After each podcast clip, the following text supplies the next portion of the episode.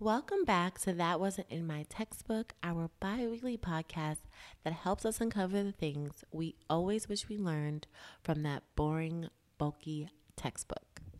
I'm your host, Toya, and you're now listening to episode six on the history of libraries.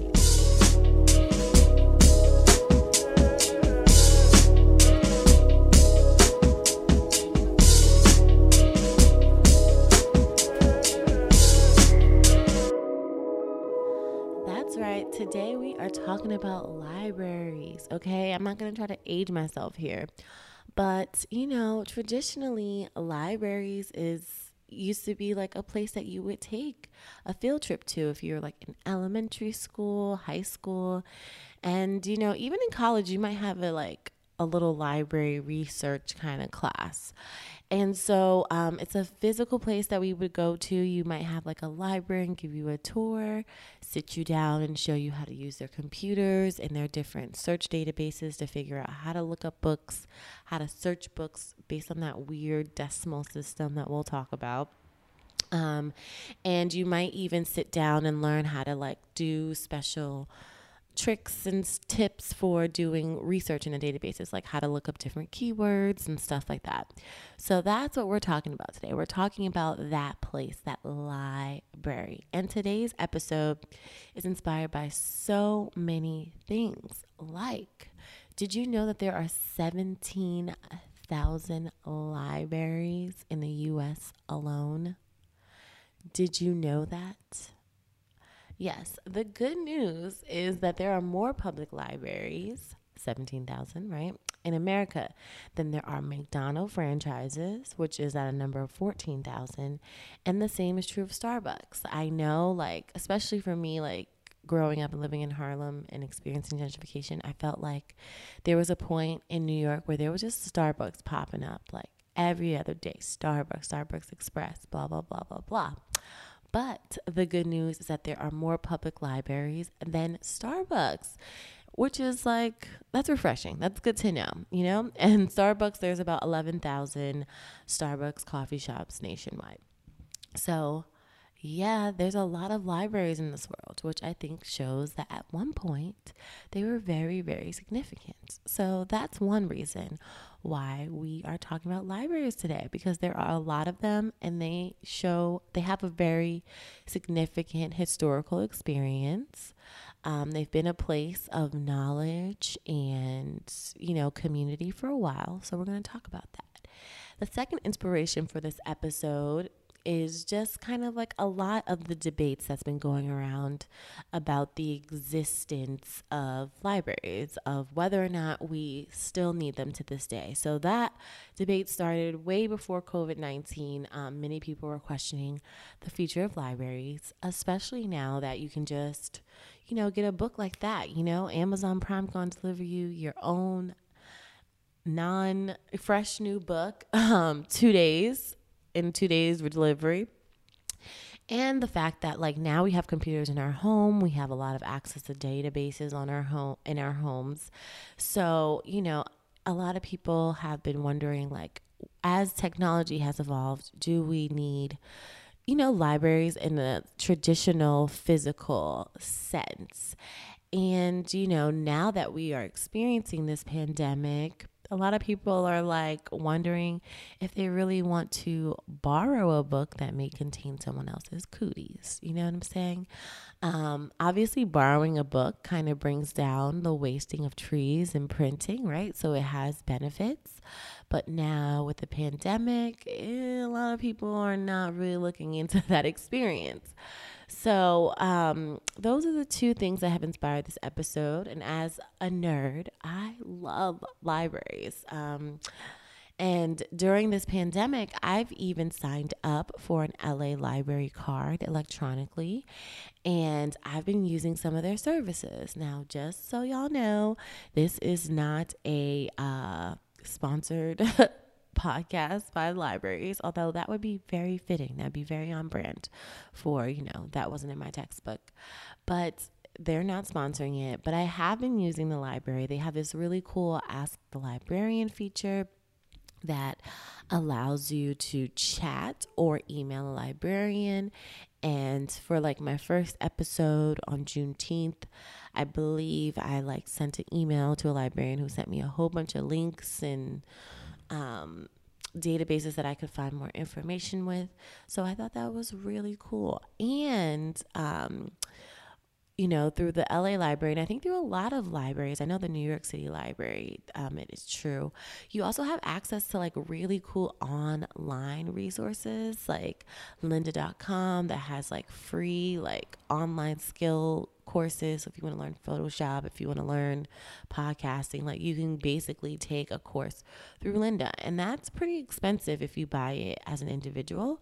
But through the library, it's free. And what else did I use through the library? I've used lynda.com and all other different types of stuff. Oh, you can even access the New York Times through the library because you know New York Times trying to make you pay for for articles, and I get it, but yeah, it's not happening right now. So those are some resources for you if you haven't um, and you're still quarantined. I don't know what's going on. Everyone has in different phases.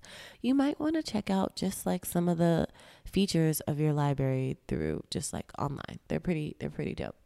This week, I'm excited because I'm joined by Janine Giles, a librarian, an educator, a doula, a mother, all the hyphens you can think of, all the dope hyphens you can think of, she kind of has them going on. I met her at an LA book club event here, and I started following her online, and I found out that she was a dope black librarian. And I don't know any librarians, and I feel like you need to have a librarian in your back pocket.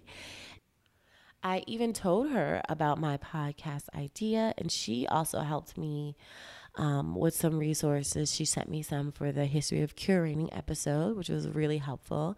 And then, as someone who's just been following her online, she's been sharing some really um, dope, mind blowing things that like only an archivist slash librarian I feel like would point out to you. For example, for Earth Day, she did a really cool like IGTV um, segment on how you know, our digital footprint, so things like our Google Drives and our iClouds are really not good for the environment. The places that these informations are physically stored, the servers and the energy that these servers are using and the toxins that they're emitting into the energy are not good. And I never even thought about that, you know? So it was really interesting to see. And I knew once I started this podcast that I needed to talk to her about being a librarian, what that journey was, especially as a black woman.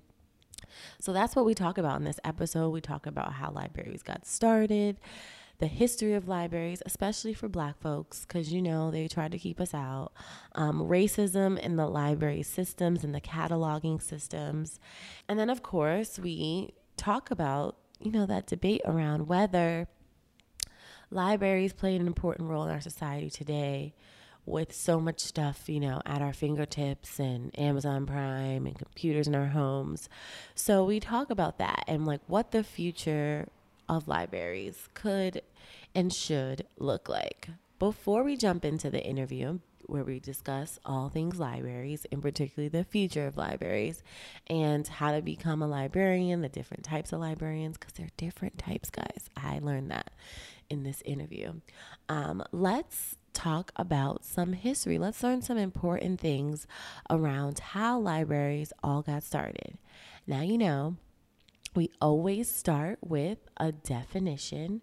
So, my definition, Toya's definition of libraries is like a physical place, a physical building that houses a collection of books. Sometimes it's music, sometimes it's manuscripts in one place that are not for sale, but oftentimes for lending.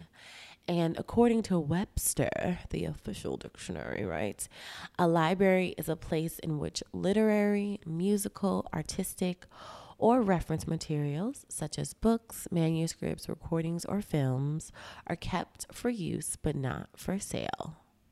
Boom. So that is the definition of libraries. Now, the role of libraries has always been about community, social, and civic and symbolic kind of like infrastructure kind of thing. But like a lot of things in the US, it's been a representation representation of knowledge and power and racism. and we're going to talk about that today.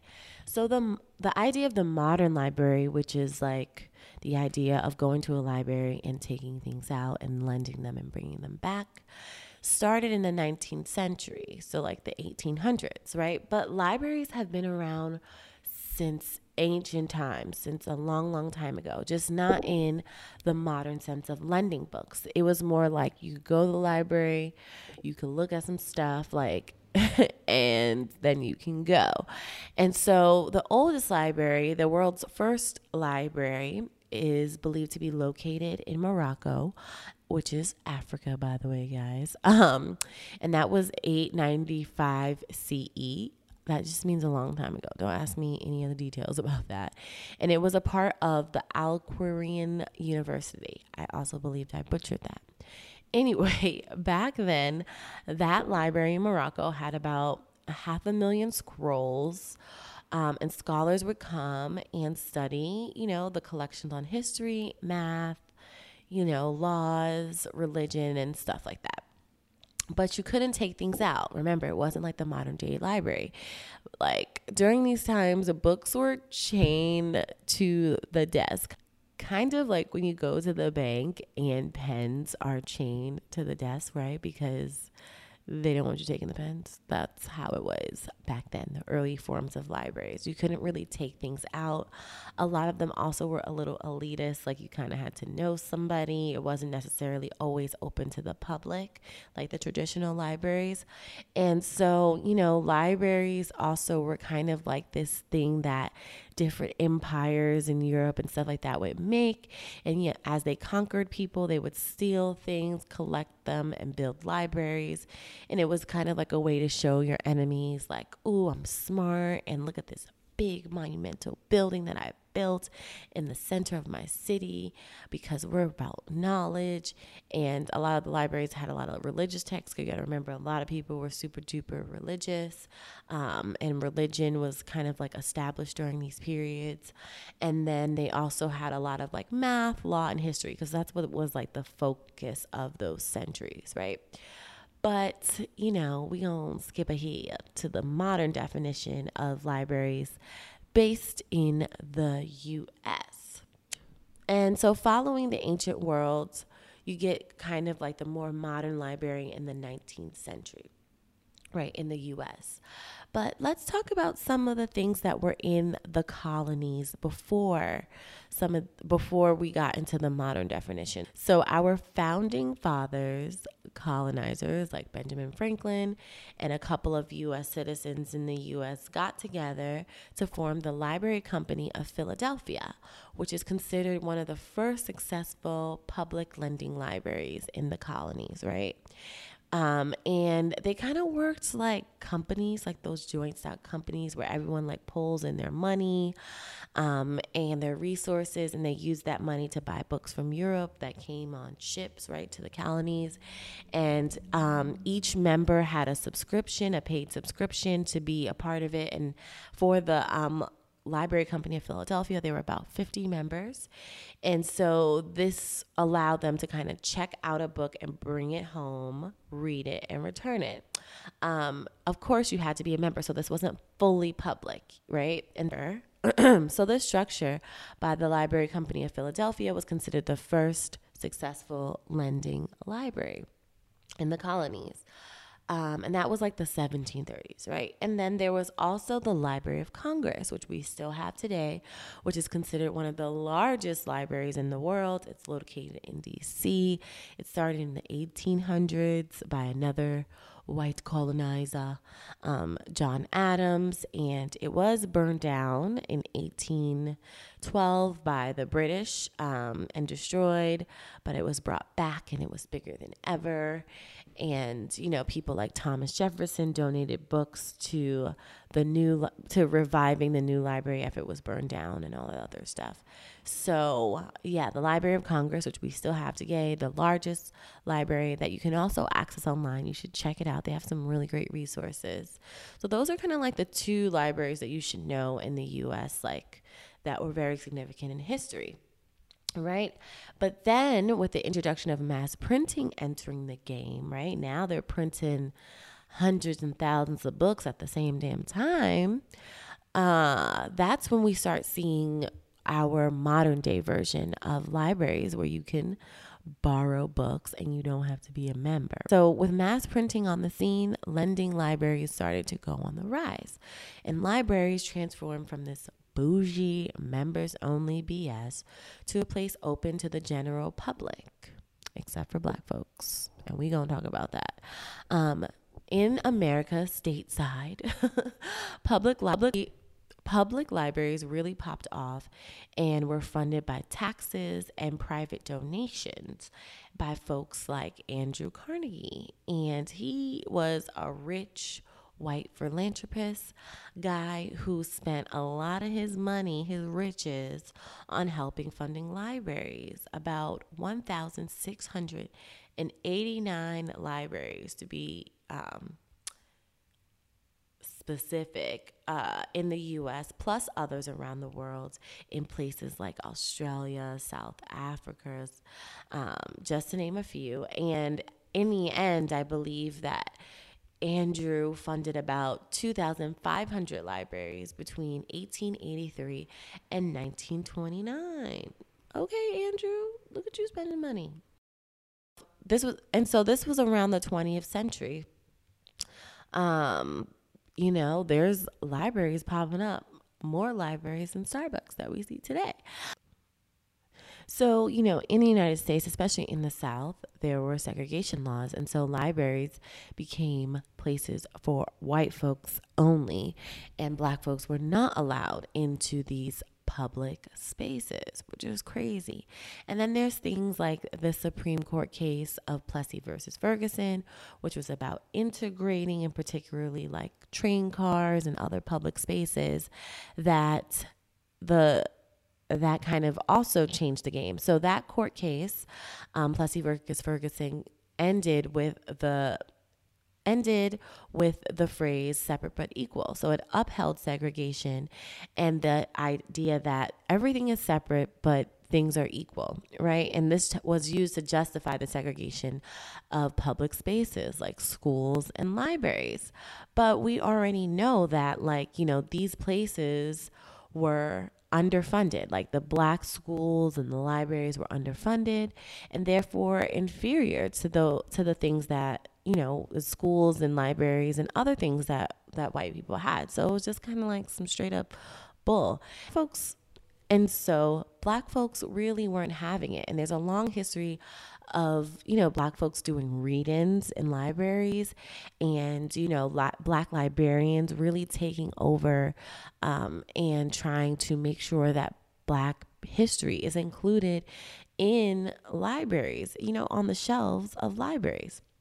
So first as early as 1902 Carnegie funded, you know, the library in Atlanta. And W.E.B. Du Bois, who was, you know, the professor of Atlanta University at the time, you know, a strong activist in, you know, the black community, was just like, what? He protested it because he was like, how are you going to have a library in Atlanta, in hot Atlanta, and refuse service to a third of Atlanta's population, the black population, right? A third of the black, the a third of the population in Atlanta was black, and they were refusing to allow black folks to go to the library. Unfortunately, you know, W.E.B. Du Bois and the other activists that were involved in protesting the Atlanta Public Library lost.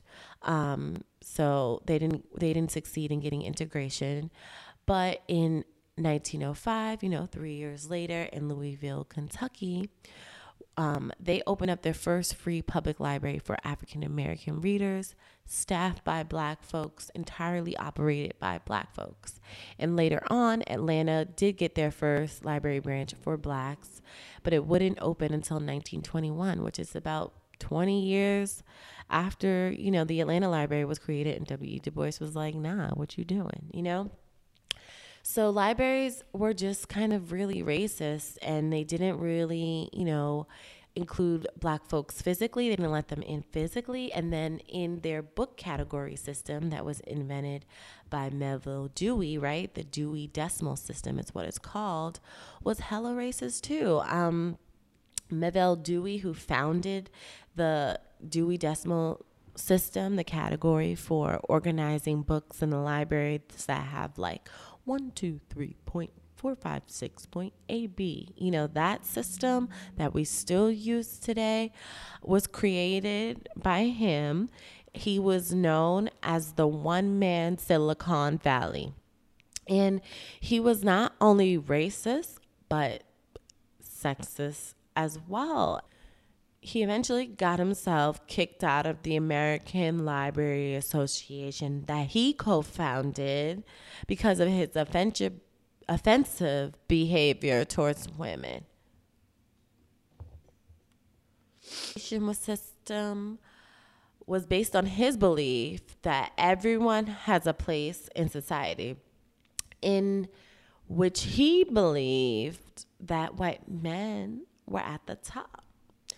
He also did advocate for women librarians because he thought it was suitable work for college ed- for college educated women that would keep them out of the public sphere. But he did believe that once women started a family, they would quit. All his classifications were extremely Eurocentric. It was all about Europe. It was all about white people. Um, and so a lot of librarians, and particularly black librarians, were constantly attempting to update and change part of Dewey's decimal system, which leads us to Dorothy Porter. Dorothy Porter graduated from Howard University and was the first black woman to graduate from Columbia's library school. She dedicated her career to unspooling racism in the Dewey Decimal System. She recognized that people classifying books had a lot of power, right? In framing the structure of the world, in framing history, right? And how we understand who's in power, how we understand different cultures. So she spent a lot of her time transforming this racist framework. And she wrote a lot of bios for different black authors because they didn't really exist. She really worked on decolonizing libraries, not just the spaces, but the the books and the resources that were in there because there were limited resources about black culture, about black history um, in and out of America. And so her work is considered critical. Another important desegregation effort in libraries that we should all know is about the Tougaloo Nine. So on March 27th, 1961, Joseph Jackson Jr. walked into the Jackson Public Library in Mississippi and attempted to check out a book that was not available in the black only library. And he was there with, you know, eight of his other homies. And they were all a part of the NAACP Youth Council. But they were known as the Tougaloo Nine because you remember it was Joseph and his eight homies. So we got nine people. So when they did this um, in the white only library, they ended up getting arrested. I mean, can you imagine getting arrested for trying to check out a book? Anyway, they were jailed and arrested. And a year later, that same library, the Jackson Public Library, was desegregated. So those are just, you know, um, three examples of how black folks really created a way for themselves, right? In another white space that was not welcoming or created for us. So we did read ins, and then we also had librarians like Dorothy Porter changing the systems and the infrastructure of libraries to make sure that black folks were included. So let's do a quick little summary of what we learned before we get into the interview. So, first, libraries have been around for a long time, since ancient times. I don't know where that accent came from. The oldest library in the world is located in Morocco. The first successful semi lending library was the Library Company of Philadelphia. Remember, it was members only. Right? Today, there are 17,000 libraries in United States. Andrew Carnegie spent a lot of his fortune, a lot of his dough on building libraries in the US and worldwide.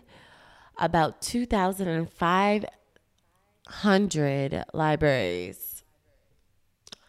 The Supreme Court case of Plessy versus Ferguson that ended with the conclusion that things are separate but equal was used to justify segregating libraries. But we know that they were not equal. The black only libraries were underfunded and didn't have the same resources as the white libraries. Libraries continued to deny access to black folks through the 20th century. W.E.B. Du Bois fought against library segregation, especially in the ATL. He lost. The Tougaloo Nine did a read in on March 1961 in the Jackson Public Library. They got arrested for checking out a book, but a year later, the library was desegregated. The Dewey Decimal System, the library book category system that we still use today, was racist as fuck. Dewey was racist and a sexist asshole. Yeah, I said it. Um, black librarians like Dorothy Porter created systems to recategorize the Dewey system. Thank God for her. Thank goodness. Thank goodness for her. Um, and libraries are often viewed as these like civilizing missions in America where white men also, you know, libraries have been a place of knowledge and power and initially, libraries were viewed as a civilizing mission in America, with white men bringing knowledge and literacy to the masses. So now that we've gone over the history of libraries, let's jump into the interview with a dope black librarian who's going to put us onto a lot of different things. All right, so I'm so excited to have Jahan Giles with us here today. She's an educator, a librarian, an archivist, and she's joining us. I'm gonna let you introduce yourself because I know you do. Okay. And then we'll get into the questions and talking about the future and the history of libraries mixed in together. Yeah, I'm Jahan Giles. Um, I am an educator and a librarian. I'm an artist. Um, I'm a doula. I like to bring together and synthesize all of those elements by encouraging um, pregnant people to look within their family histories and their family historical memory and archives for answers instead of um, internet databases and internet search engines. Um, and I work in a middle school. I um, have been a middle school educator for about 13 years um, in history and reading and library services. Yes, and she has a beautiful family. I'll, so just add that. I'll just add that. um, yeah, so I am so happy to have you because you know I follow you on the gram, and I love all of kind of like the information that you share, and I think libraries and librarians are something that are like very overlooked especially during this time with like the internet and everything but um, i think it's important to talk about their place, especially for like people of color, and also the future of libraries. Um, so, what is your definition? Let's start out with the basics. Like, what is your definition of a library? So, a library is an information system um, and it's designed to support researchers and searchers um, with the help of experts who are skilled at organizing and interpreting different information. Um, yeah, because libraries can exist in a physical space, but they can also exist in a digital space and they can exist privately within people's homes. Mm-hmm. So this is just a collection of information. It's not always books. Um, sometimes it's paper, sometimes it's collected oral histories, and sometimes it's art. So it depends on the purpose of the library. And then how would you define a librarian? So a librarian is somebody who is skilled at organizing and interpreting information. Um, and and I can talk later about like the different types of librarians, but mm-hmm. a librarian is just somebody who has the skills and who has practiced in making sure the information is organized properly so that people can ex- access it. Like it has to be accessible for people to engage with. Um, and then also help people interpret information because people might find information and not realize how it is relevant to them or to their field without the help of a librarian. Yeah, that makes sense. I mean, and I think like when I looked up some definitions of libraries, it's like a physical room or a space. But I like that you said it's like it, it's a collection and it can be digital it can be in your homes like people have like personal library connection collections which is like a personal goal of mine you know? I want like one of those libraries with a ladder with the bookshelves to the ceiling and a ladder across like you know? I, got a, I got a whole pinterest board just of dream. Libraries home libraries. With my own decimal organization system. Yeah. so did you learn about libraries in school? Like was that something in your textbook at all? So when I was in um, my school, my elementary school was designed in the 70s. And so both in my elementary school and my high school, there were no walls. And oh, I went wow. to uh, school in St. Louis, Missouri, and I went to Hazelwood East. And as I was leaving, they built walls. So it's like this open community, 70s hippies vibe. I love it. so in the middle of my elementary school, there was this big open library and all of the classrooms surrounded the library and the, there were no walls so you could just see everything you could see everybody. I don't know how we did it but i really don't but um, i was always drawn to libraries and i don't think that i learned the history of libraries. I tried to have conversations with like my school librarians and public librarians and so they made it um, apparent to me that it was a specific academic trajectory that you had to go on to become a librarian. So I was aware that if you wanted to be a librarian, you had to go to library school, is mm-hmm. how they um, described it to me. So I didn't learn the history of libraries until I was pursuing my master's in library science. And that's when I learned like the history of libraries and libraries and librarians as like the first socialist of the country, the 1st mm-hmm. people who wanted to make sure that people had access to information, um, and also some of the first racist institutions that were purposefully trying to hide information from people. Mm-hmm. So I didn't learn that until library school. What do you think are some important like parts of this topic, like library librarians, that should be included in like textbooks, especially you know you're a middle school teacher. Like, do you think there's elements that should be kind of put in some middle school textbooks or like any kind of information in the educational system outside of just going to library school? Yes. So I think most people, um, if they have a school library, they do have a time in their class, like elementary school, where they go to the library and like mm-hmm. librarians like teach them how to engage in the library and how to interact with the library.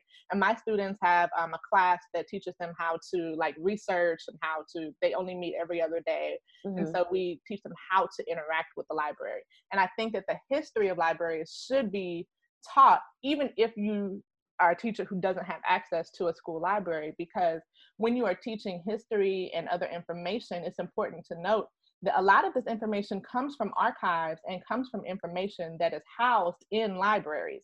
And so um, historians would not be able to access information if they did not first gather it from a library or from an archive.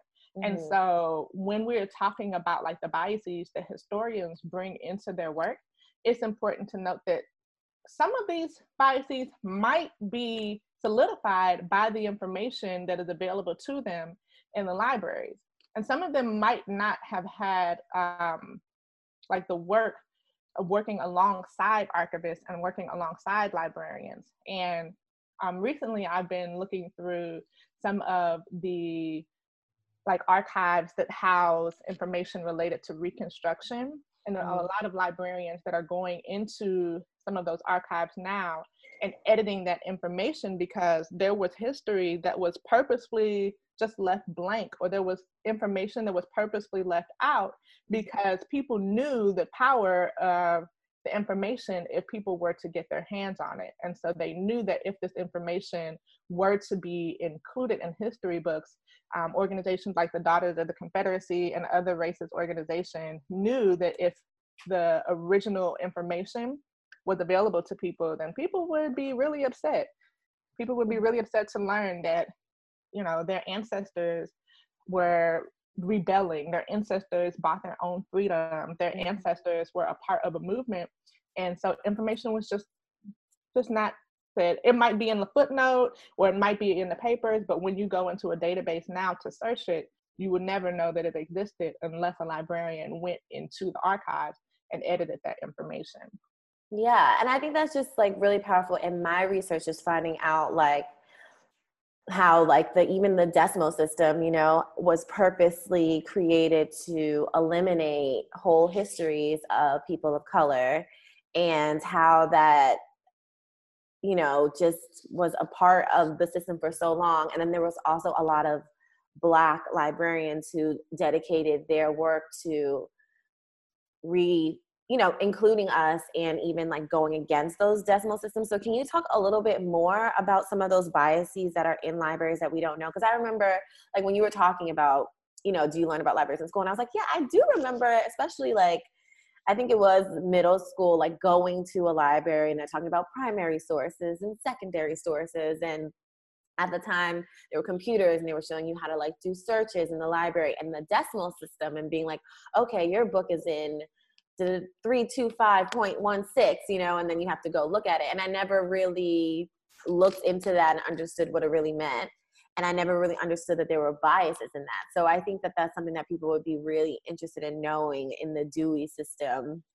Like yeah. what are some of those biases? Um, if you can talk a little bit about that. Yeah, I think that a lot of times we like to talk about the creator of the Dewey system without acknowledging that there are individual librarians who still uphold these systems. Mm. And there are metadata activists. Metadata is the information that you would search for. So if you would go into a card catalog, most of us don't have like card catalogs, it's all online. Yeah. information is called metadata. And there are people who identify as metadata activists who mm. are like dil- diligently working towards like changing that information so that um, racist terms are are being changed, information about um, specific groups of people are being and one of the first librarians um, was Dorothy Porter Wesley. She worked at Howard, mm-hmm. and um, and even in Howard's library, because they were going with the Dewey system, all of the information about Black people was in the same place as slavery and you still see this today in bookstores. Like you're going to bookstores. I know, for example, the Barnes and Noble on Court Street in Brooklyn. Oh. I was so upset because I was like making this video. I was so upset. I went there. Um, I typically don't go to large um, library corporations. Yeah. Mm-hmm. I typically use like indie bookstores. So I can't remember why I went there. I think somebody might have given me a gift card, and all of the literature about black people was in just one section and most of it was behind the counter so you couldn't even engage with the text.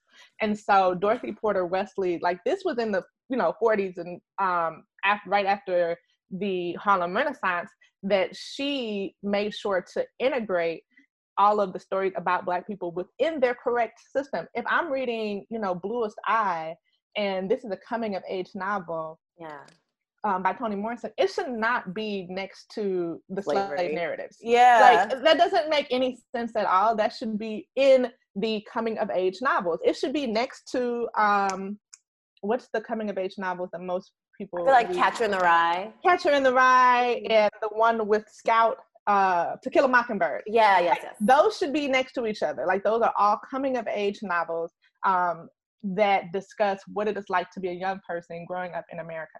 Yes, they have very different, you know, perspectives, but they have the same, you know, type of classification. And Mhm. so, um, additionally, um, as people who identify with the LGBTQ community, the stories about their uplift and about their overcoming of the struggles are listed right before pedophilia. And so we know that that is an outdated term, like outdated way to classify people. We know that medically that's how people were trying to classify people who identified as LGBTQ community, but it does not make sense to still have those items next to each other in 2020.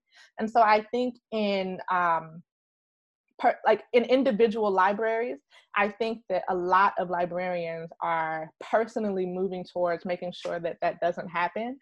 But Mhm. structurally, I think that there should be more work done so that people, one, are aware of it. So even if they are coming into it, for example, if you're coming into your public library and you notice that there's a section that's like African American interests, and it doesn't really, none of the stories are aligned, none of the stories relate.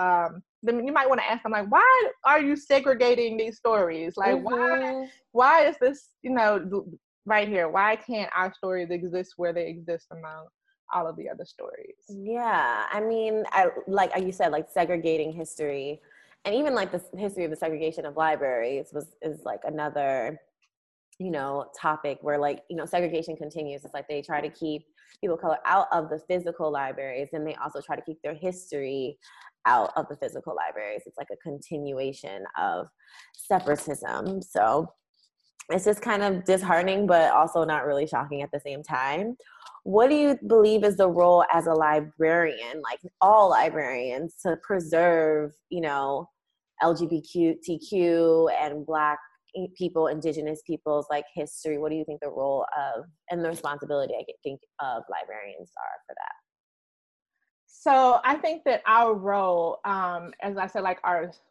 duty is to organize and interpret information.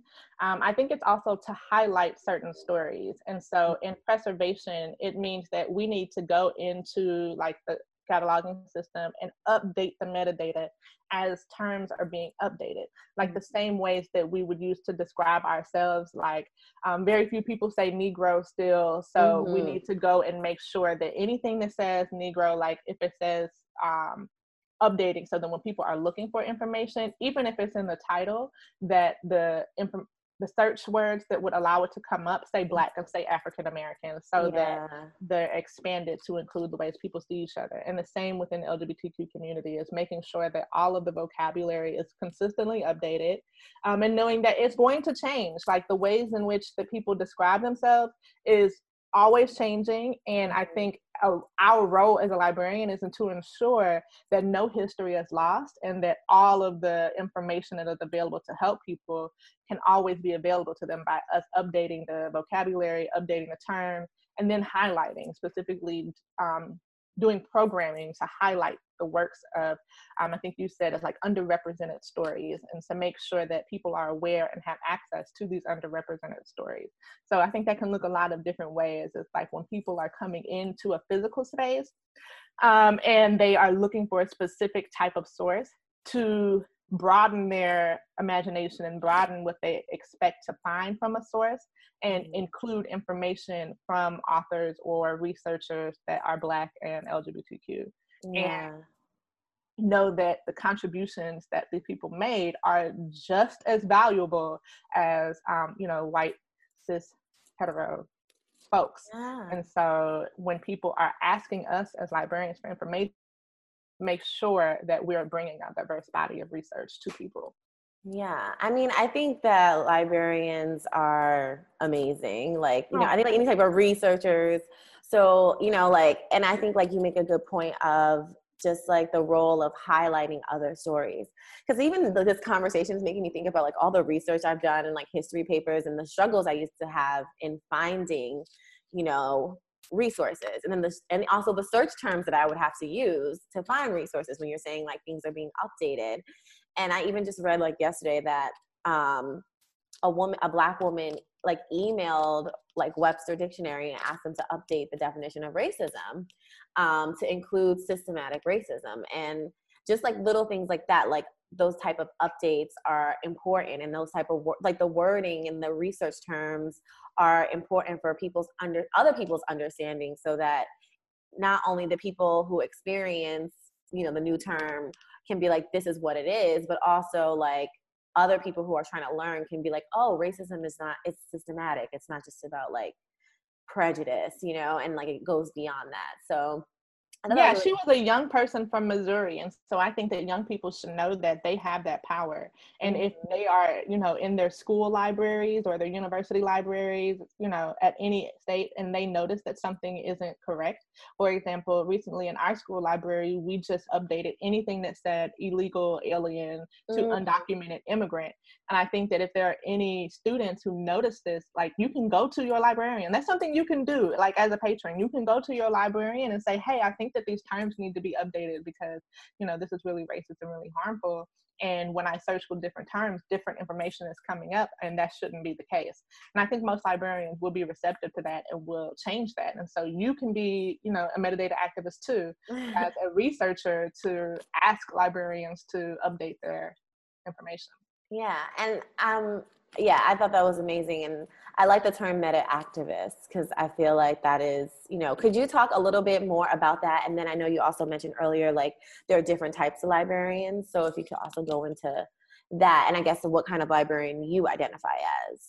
Yeah, I wrote that down. Hold on. So, a metadata activist is just any librarian who sees that there is a need for search terms to be updated mm-hmm. and then can take it upon themselves to do. Look, it's tedious to go in and change all of those words, but they take it upon themselves to go in and make sure that everything is updated or to make sure that everything is um, included in the ways in which we identify it now.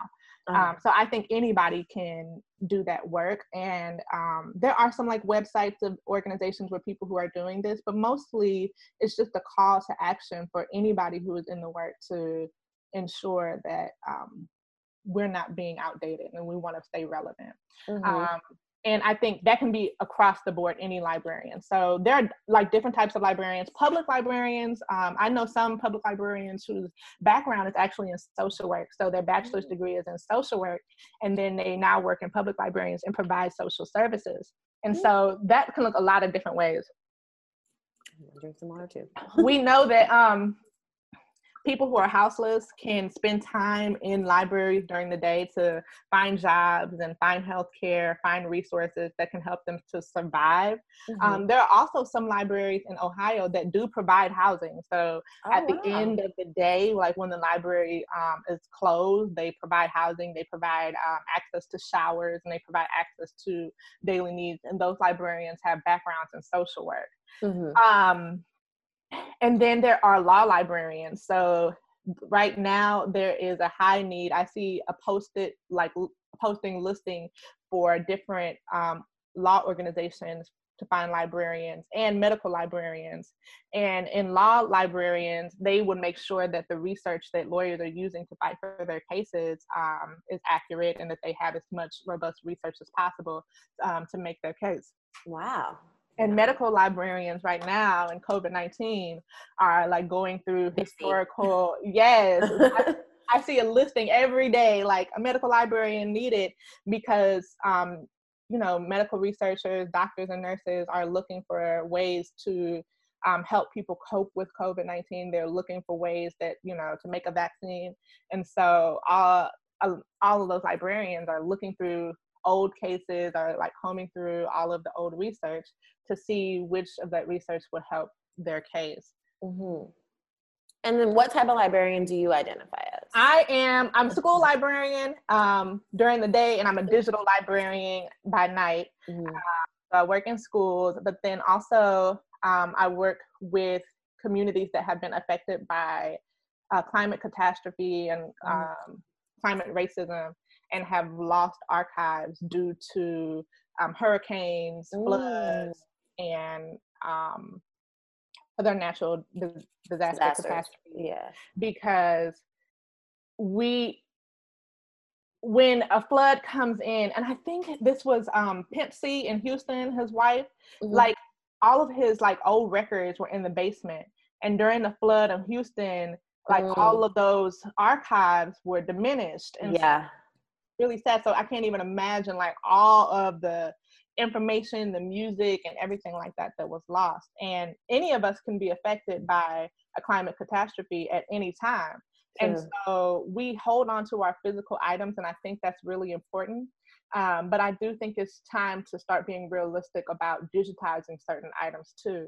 Mm-hmm. And it's really difficult because um, older folks want to like not put their business on the internet or, yeah. they don't feel comfortable with these companies and having their um, information and so um, i know like my grandfather he wanted to create a database of his own so that he could archive his own information and so basically just assisting different communities and there are a lot of different community archive projects um, that help people to make sure that that information and all of those items like don't get lost because photos get lost um, yeah. certificates death certificates marriage certificates um, wills trusts like all of those things can be lost in a house fire they can be lost in um, a flood and those are important documents that have solidified like our legacies mm-hmm. it's really important that we don't lose those moving forward yeah i mean i like i've never even known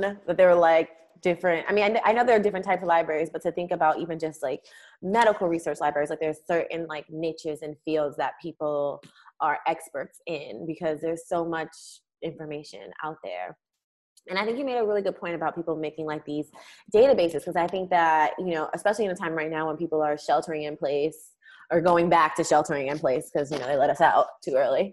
Um, I think it's a I think this is like a pivotal moment that people could, you know, people are like going back to live with their families and, you know, like going home to live with their mom while this is going on. And I think this is a unique opportunity for people to also kind of, like you said, digitize some of their family history. Do you have any kind of like steps for where they could begin or where they can start, you know, like, you know, what would you tell someone who's like, okay, I want to digitize my family history. What do I do first? So the first thing like I would um recommend is to like create like maybe a spreadsheet of some sort some sort and then like come up with like what are the things that you think are important to keep about this item. Mm-hmm. so you want to come up with a name for the item maybe put in a date that you digitized it and then a few words that could describe that item. And then um, you can scan it. So even our cell phones have um, different tiny apps. scan. Yeah tiny scan you know any of those. Um, i would recommend going through and scanning those and then making sure that you're saving it in a place um, or two or more that are not on a cloud-based storage system.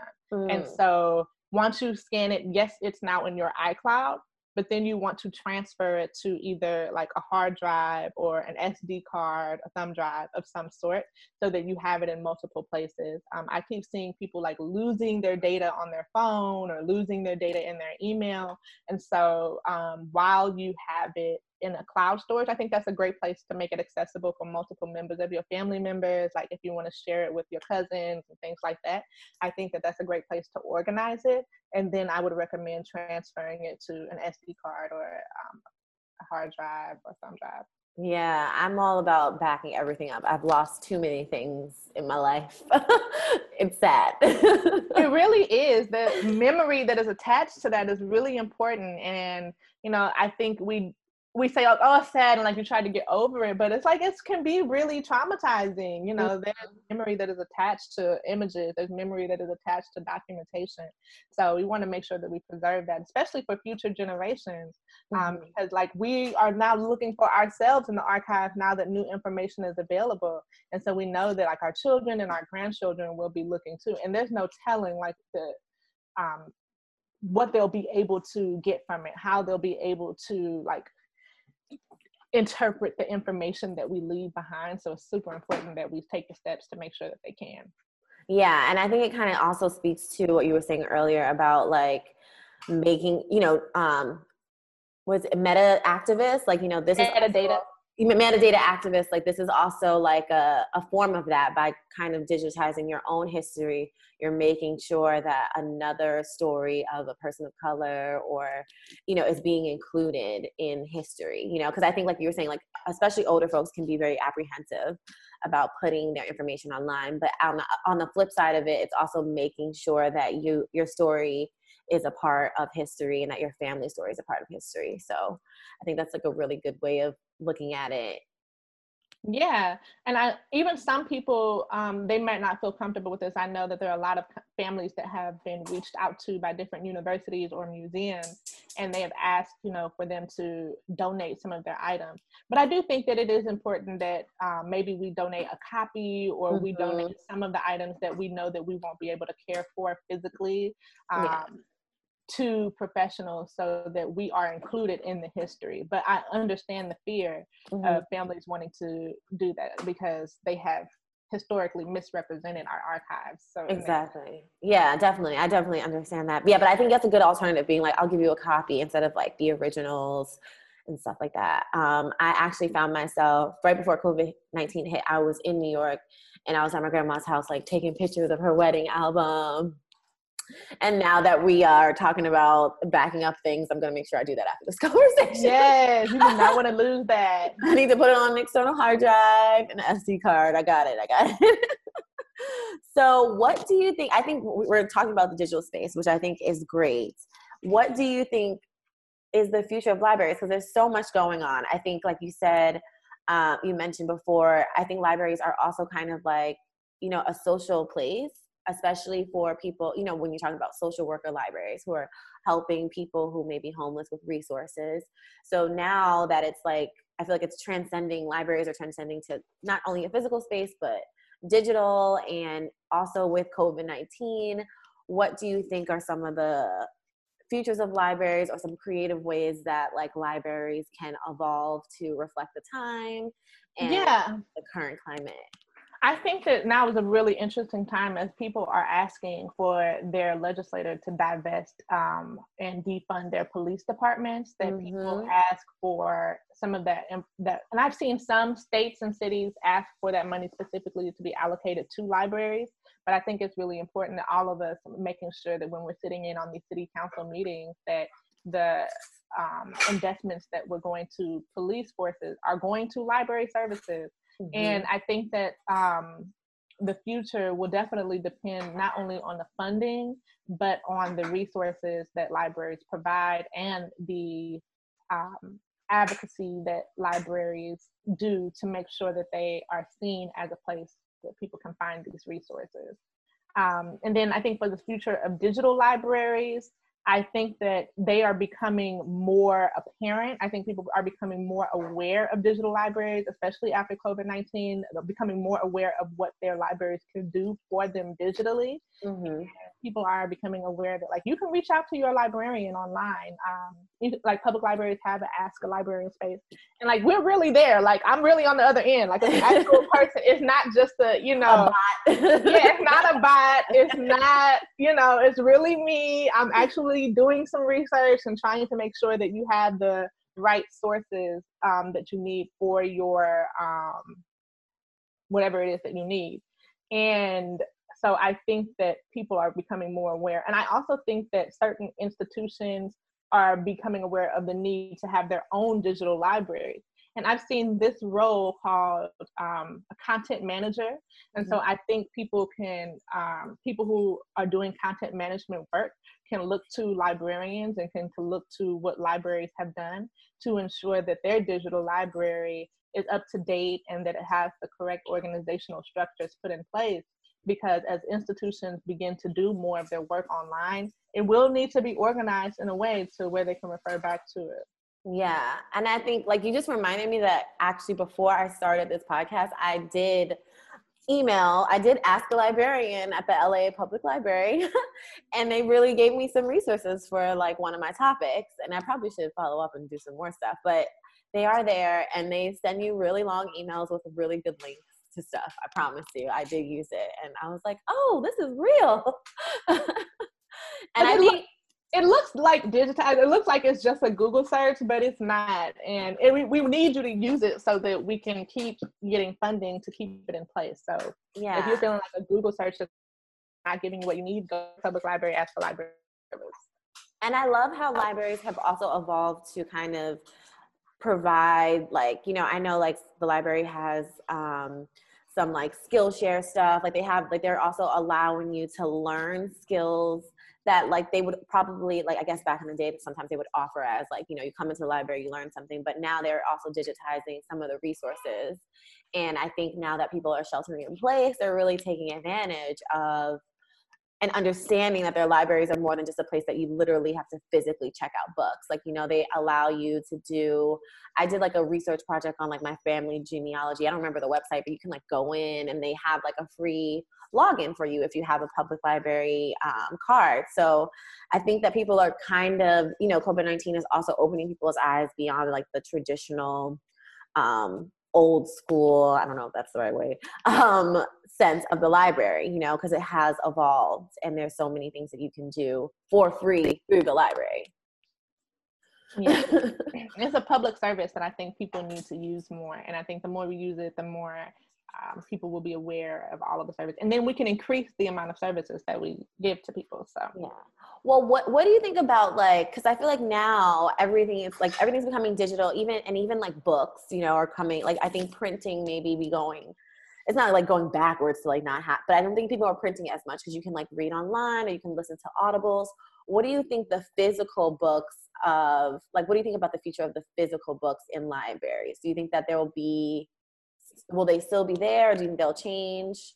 they will still be there because readers still want the physical libraries but i do i don't think that we'll have as many copies or have as many items mm-hmm. um, so there might be like one uh, copy of the book but you can access the book you know digitally and i also recently learned that most authors actually get more money if we read and buy the digital version and the audiobook version than if we buy the print version based on their contracts so or something to keep in mind too. Oh wow! I'm all like, I love physical books, and now I'm like, okay, maybe I can help somebody get some more money in their pocket. yeah, you have to feel the guilt. I think sometimes for me, I would feel the guilt, like, oh, it's not the real book, but you know. Yeah.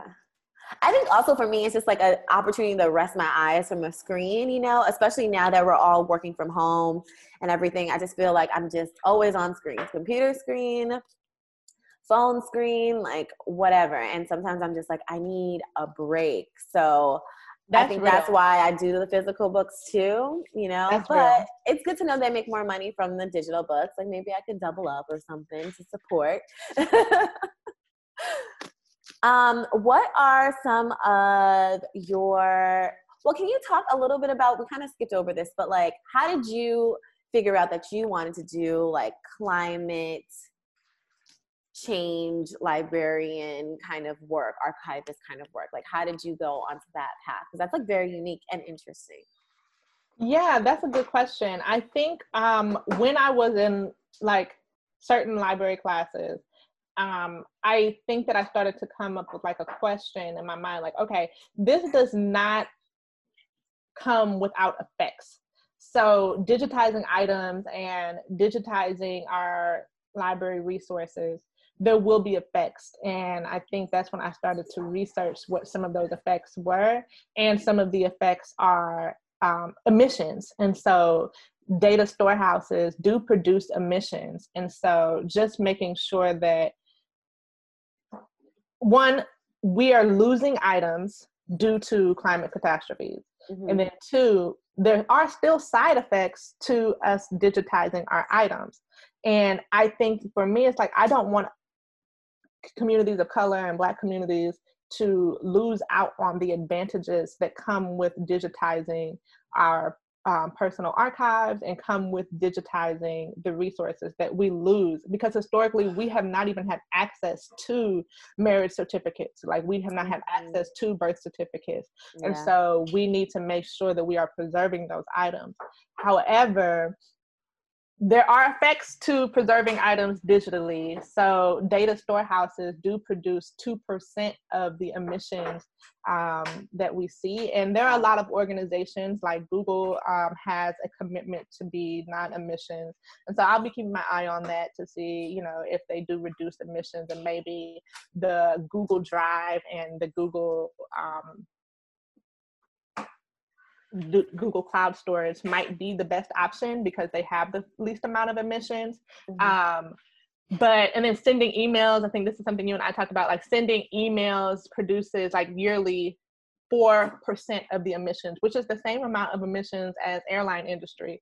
And like oh, people are always talking about like you know the airline industry and no, these are the people that are doing. I'm like, no, all of us are contributing. We're all a part of mm-hmm. these email listservs and are getting unnecessary, unwanted emails in our inbox and sending unnecessary emails. Uh, the Zoom calls that we participate in, you know, mm. sometimes some of these produce emissions. And so it's just being mindful and intentional about um, archiving with care and making sure that we're choosing the best option um, not only for us now, but for future generations. And so, yeah, so, so it's complicated because yeah, the double-edged like, sword. yes, yes.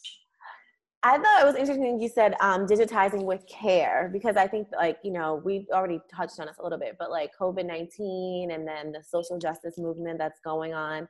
What do you think are some like how does libraries and librarians can contribute to like the things that are happening during this time i know like you talked we talked about the medical libraries contributing to research and vaccination but do you think there's anything else um, that librarians can do or libraries what role they play during this historical moment yeah, I think there are a lot of things that librarians can do right now. One has been making sure that they are in contact with publishers and other organizations that uh, people want to have access to. So there are certain books that are available right now that um, they they're unlimited downloads. So as many people who want to access books that want to access them can access them. And so I think that librarians working in um, conjunction with publishing houses can make sure that there's equitable access.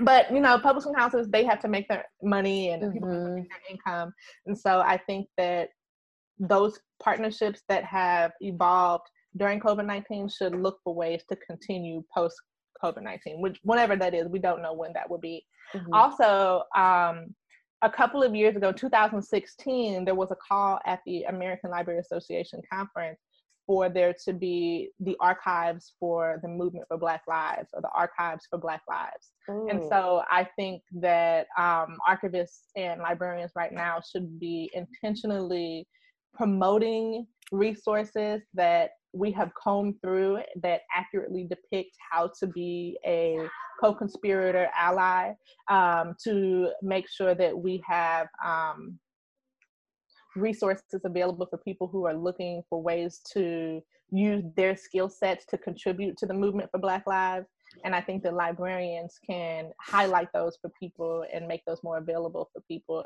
and also archive what people are already doing and mm-hmm. then with care making sure that it's accurate depictions these are not looters mm-hmm. like these are mm-hmm. not rioters like these are people who are trying to gain control of their community that they live in and trying to access the things that are already available in their community like these are people who are not being paid equitably and need the resources um, that are available. So making yeah. sure that all of that documentation is accurate when it is in the library. Let's see. So I have, I guess it's like my second to last question here. Um, what are some resources for people that are interested in learning more about libraries or cool archivist projects? I know you mentioned like archives for Black Lives, which I think is great. And I know there are, are also some like archives for Black women. Um, do you have one that you, one or two that you like that you would recommend people kind of like checking out? Yeah, I would definitely. I think I would highlight that people check out whatever is in their community. So I would always recommend going to your own public library mm-hmm. and seeing what resources are available because I don't think people know. Like, you can check out a camera, you can check out a voice recorder, you can check out the tools that you actually need to archive. And then you can work with people who work in your community library. For the last, my signature question that I always ask everybody is if you had got an opportunity to write a chapter in a textbook on you know your topic of expertise library librarians what would your chapter be called and why um, I would call it, if I had to do a chapter on librarian, I would say how Black librarians have changed libraries in have changed libraries. Mm, period. Um, and then I would draw on the work of Dr. Aisha Johnson Jones. Uh, I would draw on the work of Dr. Safiya Noble. Um, Dr. Jones, Johnson Jones. She her book is called The African American Struggle for Library Equality, and she talks about how there are co-conspirators and people who um, worked in philanthropy that helped to preserve Black libraries and Black stories. And then Dr. Safiya Noble talks about her book is Algorithms of Oppression Mm. And she talks about how the search engines have um, biases of the creators and like search engines are not neutral. Yeah, I don't think people make the connection between librarians and like digital spaces and mm. like those things. And so I think like I want to make that more apparent. Like the library is the original search engine. And mm. so when you are looking to Google and when you are looking to these spaces, like you are that's well, first of all, Google is an advertisement agency. It's not necessarily a search engine mm-hmm. itself. Um, so you have to just keep all of those things in mind when you are searching for it, and that should not be the um, like the hierarchical source that you. Yes. Well, I think it's a beautiful way to like end this is that libraries are the original search engine. That's like my favorite quote of this. Okay. Yes. um, so where can people like find you or learn more about you, she has. I can be found at Jehan, J E H A N made it um, on all social media. Um, you can also find some past work that I've done on gsc.la. Um, my husband is a uh, program develop program designer, uh, product designer for a social media app, and so our work aligns now in that we are Black people in the digital space need to have sp- safe spaces and so some of our past work that we've done together is there at gsc.la. And you can also find me at Jehan Giles, um, G-I-L-E-S.com. And I'm going to update that with some more of my projects. Yes. And I will include all her information in the show notes. So you'll be able to like click it and check her out. But thank you so much for joining me today. I have learned so much. yeah, I'm happy. Thank you so much for having me. I- and that is the conclusion of episode six on the history of libraries with our special guest, Jehan Giles, librarian, doula, archivist, all of that. Thank you so much for tuning in to episode six. If you enjoyed and learned anything from this episode, you know, leave a review if you haven't already. Um, and remember to go to our website that wasn't in our textbook.com to check any show notes and get all of Jehan's social media handles. Um, and if you haven't already, make sure you're following us all over the interwebs Twitter, Instagram, YouTube. We even have a Pinterest.